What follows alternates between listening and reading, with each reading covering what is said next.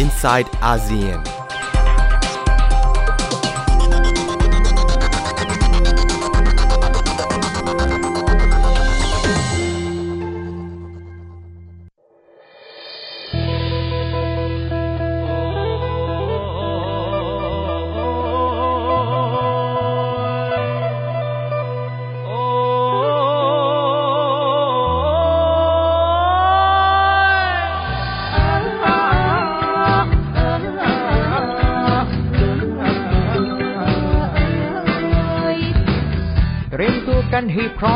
เปลี่ยนแปลงอีกครั้ง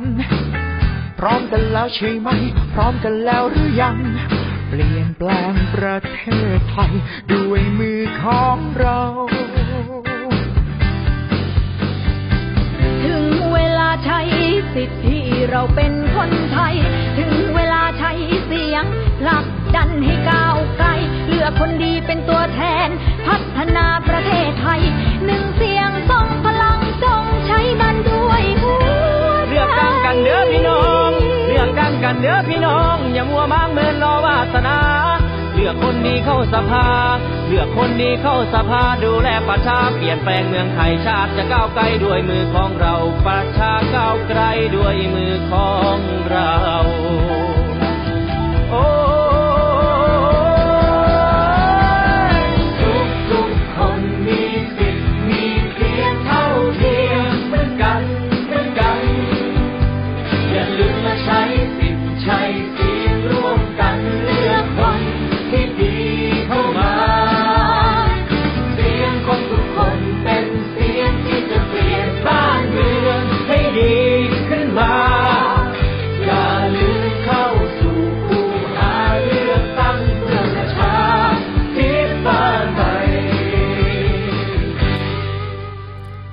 ดีค่ะ ขอต้อนรับคุณผู้ฟังเข้าสู่รายการ i n s i ซต์อาเซียนนะคะ ดิฉันชลันทรโยธาสมุทรวันนี้ทำหน้าที่ดำเนินรายการแทนคุณนัฐถาโกมลวาทิน ในวันพฤหัสบดีที่ 7 มีนาคมนี้นะคะ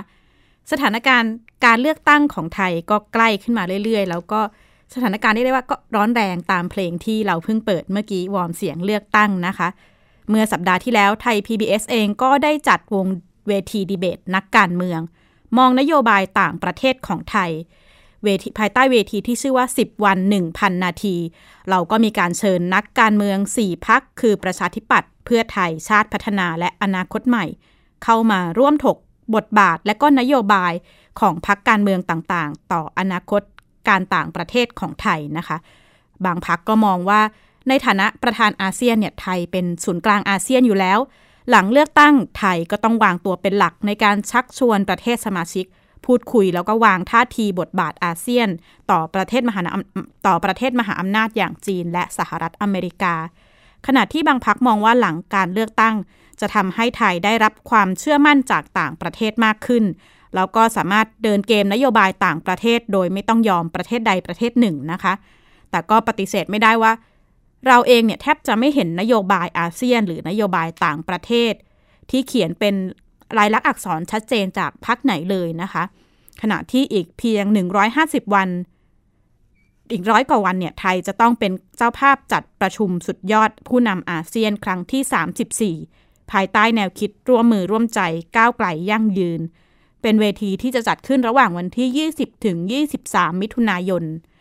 ระหว่างนี้ไทยก็ต้อง ผ่านเหตุการณ์ที่หลากหลายนะคะ ไม่ว่าจะเป็นการเลือกตั้งต่างๆ ก็แน่นอนว่าต้องมีการส่งไม้ต่อตำแหน่งประธานอาเซียนจากรัฐบาลคอสช ไปสู่รัฐบาลใหม่หลังการเลือกตั้ง แล้วก็เมื่อวันที่ 6 มีนาคมที่ผ่านมาเนี่ยโครงการจับตาอาเซียน ภายใต้การสนับสนุนของสำนักงานกองทุนสนับสนุนการวิจัยหรือสกว ก็ได้ร่วมกับไทย PBS จัดเวทีไทยกับการเป็นประธานอาเซียน มองความคาดหวังต่อพักการเมืองนะคะ ในเวทีนี้ก็มีผู้เข้าร่วมทั้งนักวิชาการ ผู้เชี่ยวชาญอาเซียน ร่วมสะท้อนความคาดหวังของพวกเขาต่อพักการเมือง เรื่องการวางบทบาทไทยในเวทีอาเซียน รองศาสตราจารย์ สุทัศน์เศษบุญสร้าง อดีตรองเลขาธิการอาเซียน ระบุว่าอยากเห็นนักการเมืองเข้าใจบทบาทของไทยในเวทีอาเซียน มากกว่าพูดแค่เรื่องการทูตนะคะ ลองไปฟังข้อคิดเห็นของรองศาสตราจารย์สุทัศน์ค่ะ นี่คืออันหนึ่งคืออยากจะให้นักการเมืองเราเนี่ยเข้าใจคือนักการเมืองเองนี่ผมก็มีความไม่ค่อยแน่ใจนะครับว่าเขาเข้าใจผลประโยชน์กับเรื่องต่างประเทศเท่าไหร่ ยกเว้นว่าเออออกไปทริปถ่ายรูปมาลงหนังสือถ่ายจับมือคู่กับนักการเมืองใหญ่ ๆ แค่นั้นน่ะนะฮะแต่ผมว่าลึกไปกว่านั้นเนี่ยมันยังไม่มี แล้วมันเป็นมันเป็นปัญหาของพวกเราทุกคนนะฮะเอาเพื่อนบ้านเรานะฮะคือประเทศเพื่อนบ้านเราเนี่ยเขมรลาวพม่า เวียดนามเนี่ยนะครับ อยู่ติดผืนเดียวกันกับเราเลยเนี่ยนะครับ เศรษฐกิจตอนนี้ของกลุ่มประเทศพวกนี้เนี่ยโตเร็วกว่าประเทศไทยเป็นเท่านะฮะเขาโตเจ็ดเปอร์เซ็นต์แปดเปอร์เซ็นต์เกือบทุกปี แล้วยังจะเป็นอย่างนี้ต่อไปอีกนะก็เป็นโอกาส มหาศาลนะฮะในการไปลงทุนไปแรงต่างพอจะไปลงทุนต่างประเทศเนี่ย เชื่อไหมครับ จะมีคนมาบอกว่าเอ้นี่มันขายชาติเนี่ยขายชาตินะ ไม่เข้าใจว่าธุรกิจนี่เขาทำกันยังไงเลยนะฮะนี่คือนักการเมืองนะฮะคือนักการเมืองเนี่ยเขาเป็นคนขายชาติอยู่แล้วนะฮะคือเวลาไปต่างประเทศเนี่ยเราต้องขายประเทศไทยนะว่าเนี่ยมันดีนะมาลงทุนฉันเชื่อใจได้มาลงทุนเนี่ยดี คือต้องไปขายประเทศไทยในต่างประเทศให้ได้ แต่เราขายอีกแบบหนึ่งฮะไม่ได้ขายอย่างนี้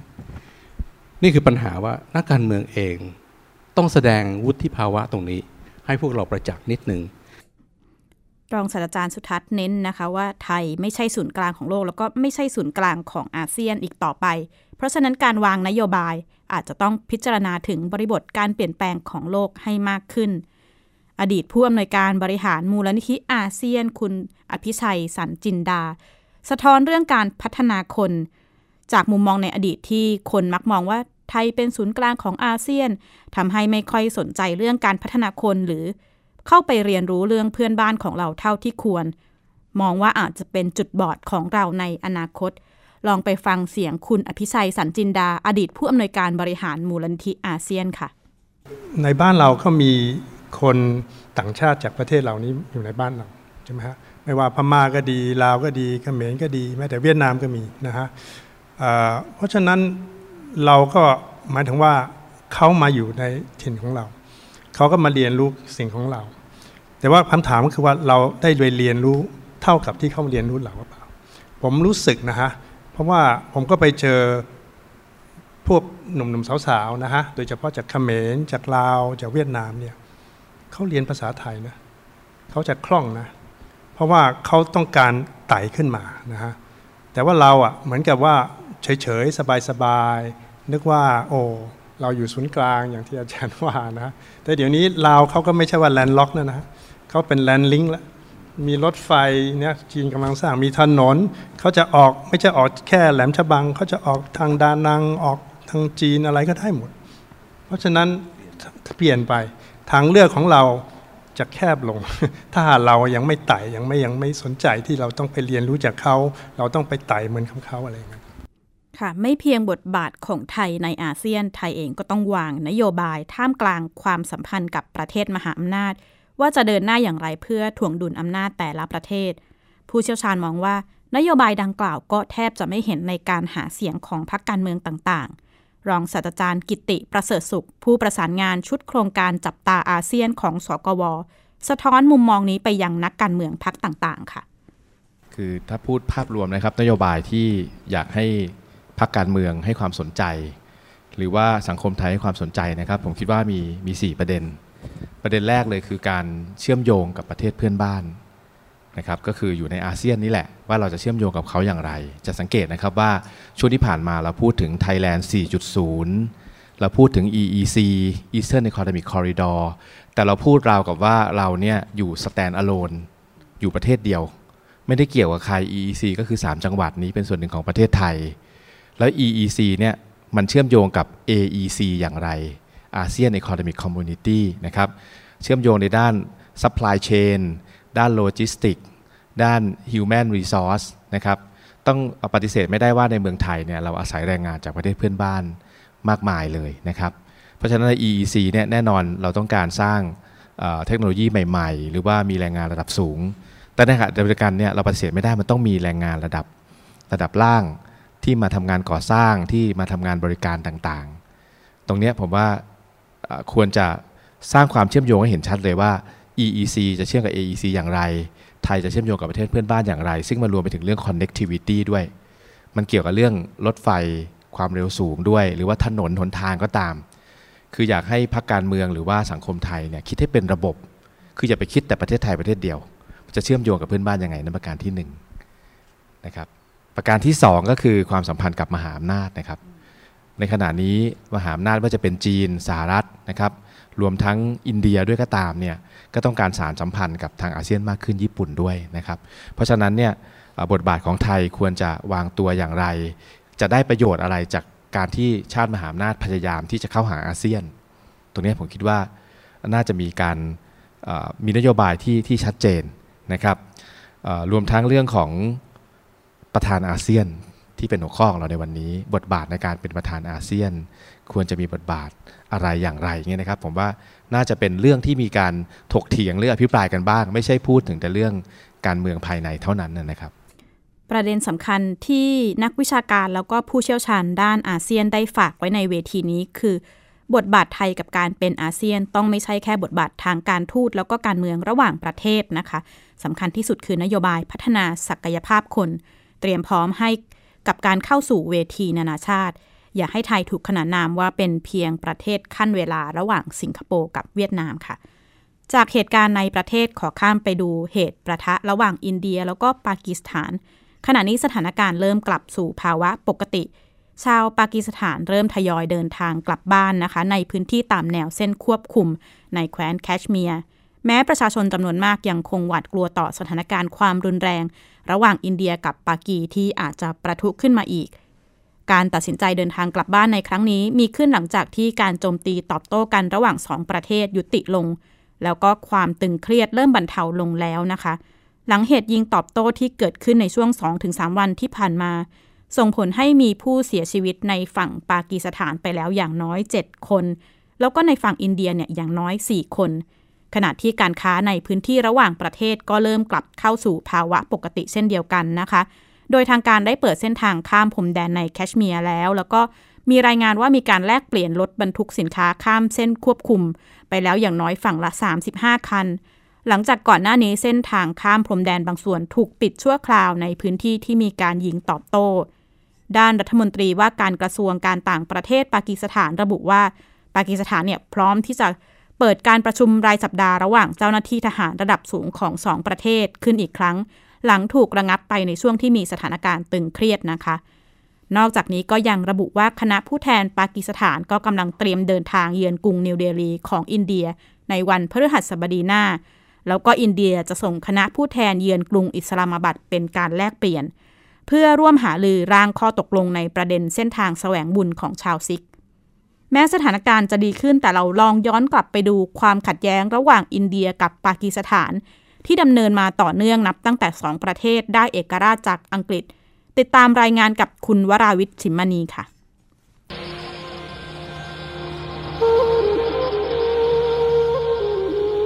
ในขณะที่คนทั่วโลกกำลังฉลองวันแห่งความรัก 14 กุมภาพันธ์ กลุ่มก่อการร้ายจาอิชอีโมฮัมเหม็ดหรือ JEM กลุ่มที่อ้างตัวว่าเป็นทหารของศาสดามูฮัมหมัด ขับรถ ที่บรรทุกระเบิดไว้เต็มคัน พุ่งชนรถบัสขนส่งเจ้าหน้าที่ของทางการอินเดีย มีผู้เสียชีวิตมากกว่า 40 คน เกือบสองสัปดาห์ถัดมาอินเดียเปิดปฏิบัติการโจมตีทางอากาศใส่ฐานที่มั่นของกลุ่ม JEM ที่อยู่ในปากีสถาน อินเดียอ้างว่ามีผู้เสียชีวิตกว่า 300 คน แต่ปากีสถานปฏิเสธข้อมูลนี้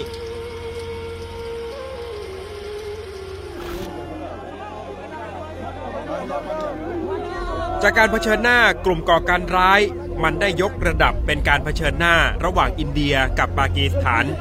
เมื่อเครื่องบินของอินเดียถูกยิงตกสองลำ และปากีสถานจับนักบินอินเดียเอาไว้หนึ่งคน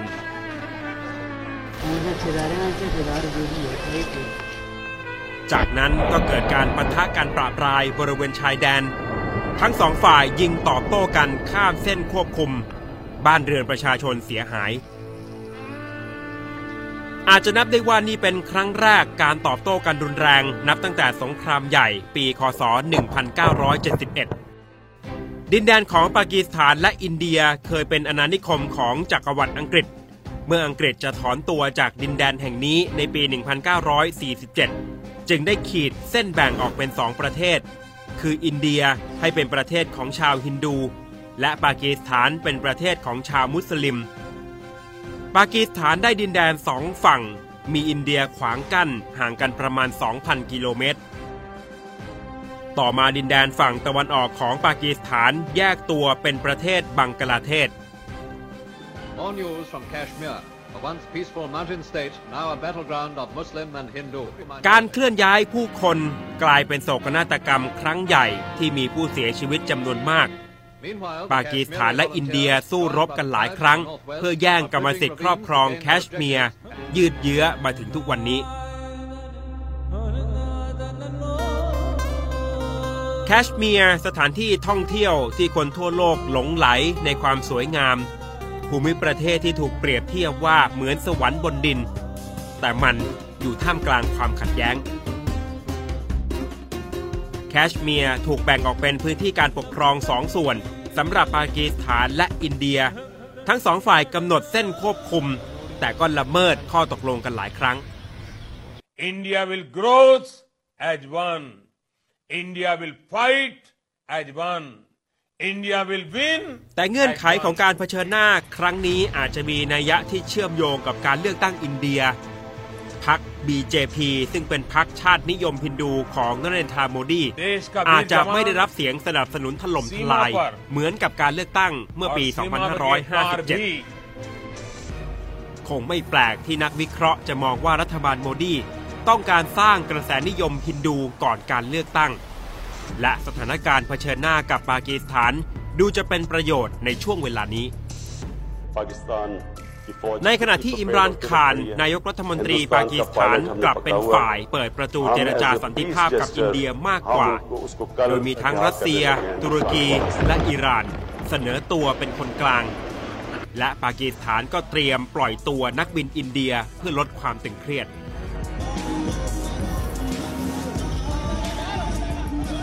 ไม่ว่าการเผชิญหน้ากันครั้งนี้เกิดจากมูลเหตุทางการเมืองในอินเดีย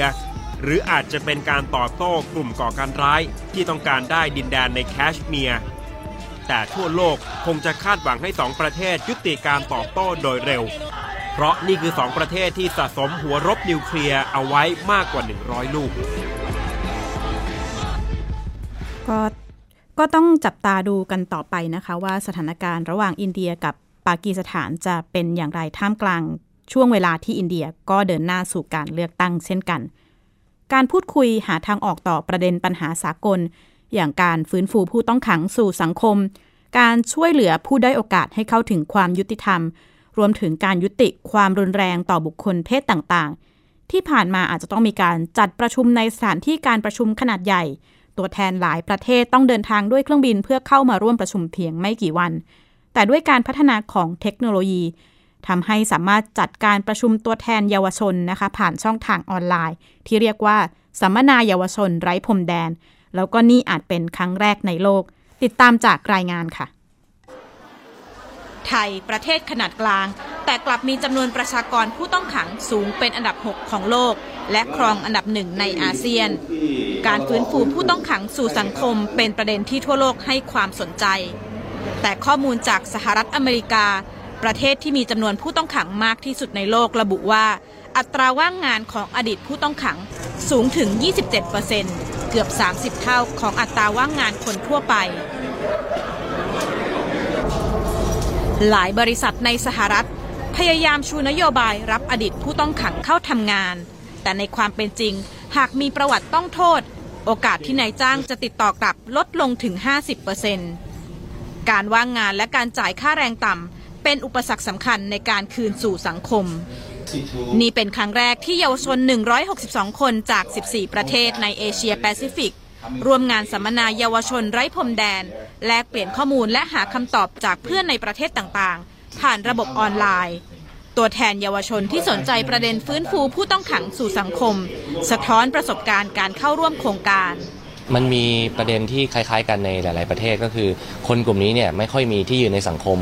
แล้วก็สุดท้ายคือวนเวียนกลับไปอยู่ แบบว่าเขาเรียกว่าเป็นนักโทษที่ทำรอบนะฮะคือทำรอบ 2 รอบ 3 รอบ 4 ขึ้นไป ก็เพราะว่านี่เป็นประเด็นที่น่าสนใจมาก แล้วก็น่าสนใจที่ว่าแต่ละประเทศเนี่ยมีวิธีการรับมือที่ไม่เหมือนกัน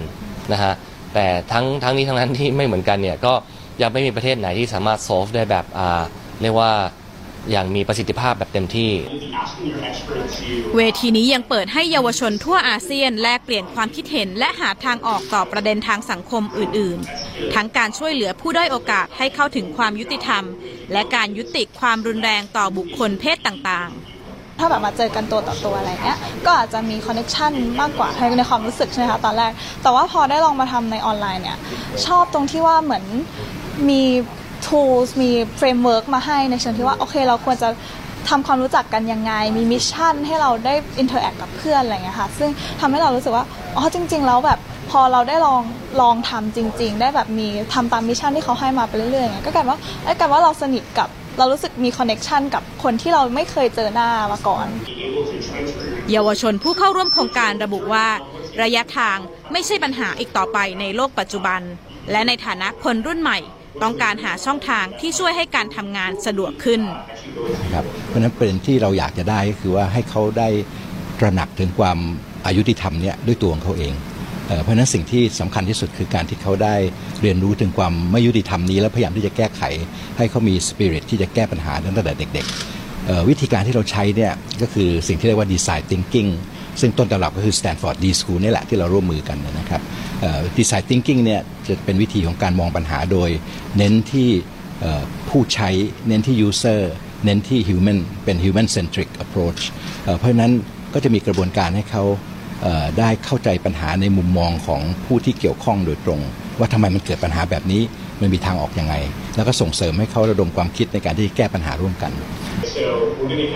หลังกลุ่มเยาวชนได้ข้อสรุปแนวทางแก้ปัญหาทั้ง 3 เรื่อง จะมีการคัดเลือกเพื่อไปเป็นตัวแทนนำเสนอในเวทีย่อย ของสำนักงานว่าด้วยยาเสพติด และอาชญากรรมแห่งสหประชาชาติ ปลายเดือนมีนาคมนี้ชลันทรโยธาสมุทรไทย PBS รายงาน ถ้าย้อนกลับไปในอดีตคงแทบจะเป็นไปไม่ได้เลยนะคะ ถ้าเราจะไปศึกษาปัญหาของ 14 ประเทศ โดยที่ไม่ต้องเข้าไปลงพื้นที่ไปประชุมในพื้นที่หรือในประเทศนั้นๆ แต่ปัจจุบันก็เห็นได้ว่า การนำเทคโนโลยีต่างๆ มาช่วย ก็ทำให้เยาวชนเนี่ยสามารถพูดคุยแลกเปลี่ยนประสบการณ์การจัดการปัญหาต่างๆ ของในประเทศได้อย่างราบรื่นมากขึ้น ผู้จัดงานก็บอกว่าถึงแม้จะมีข้อจำกัดในการจัดการประชุมเช่นนี้ เช่นในบางประเทศ การใช้อินเทอร์เน็ตอาจจะเข้าถึงได้ยาก หรือว่ามีข้อกำหนดกฎหมายต่างๆ แต่ก็นับว่าเป็นการเริ่มต้นแล้วก็สามารถเรียนรู้เพื่อนำประสบการณ์จากการจัดประชุมครั้งนี้ไปแก้ไขค่ะ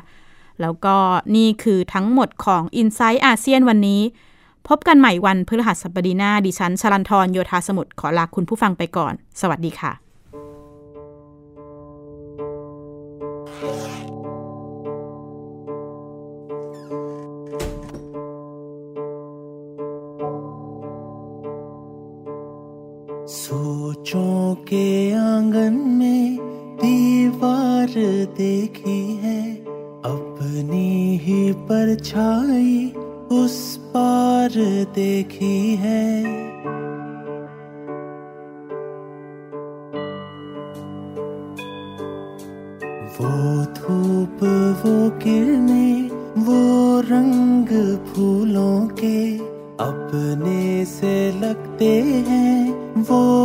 राग सांसों के इनको ना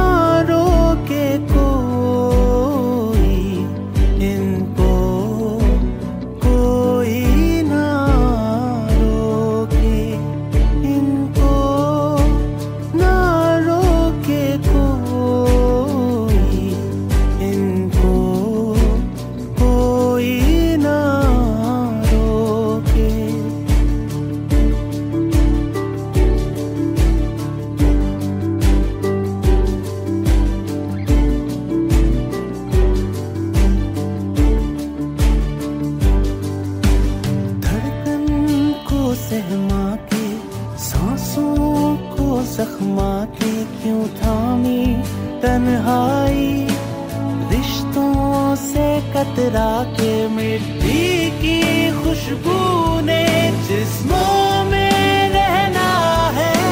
खाली सदाएँ हैं, कुछ इनको कहना है। इनको ना के कोई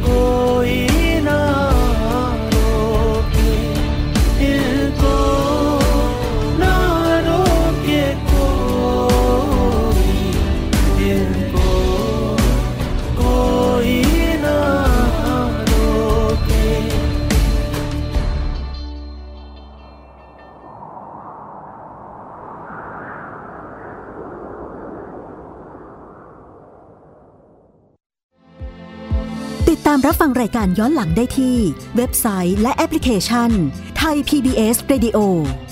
ไทย PBS Radio วิทยุข่าวสารสาระ เพื่อสาธารณะและสังคม